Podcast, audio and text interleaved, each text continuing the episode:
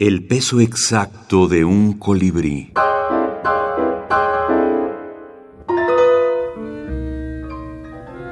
Julio Ramón Ribeiro.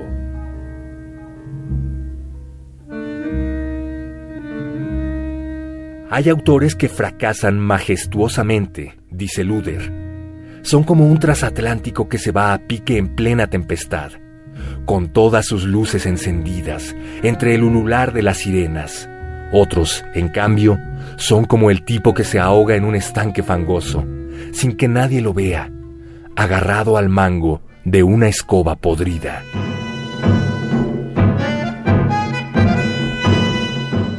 Julio Ramón Ribeiro, Antología Personal, Fondo de Cultura Económica, 2019.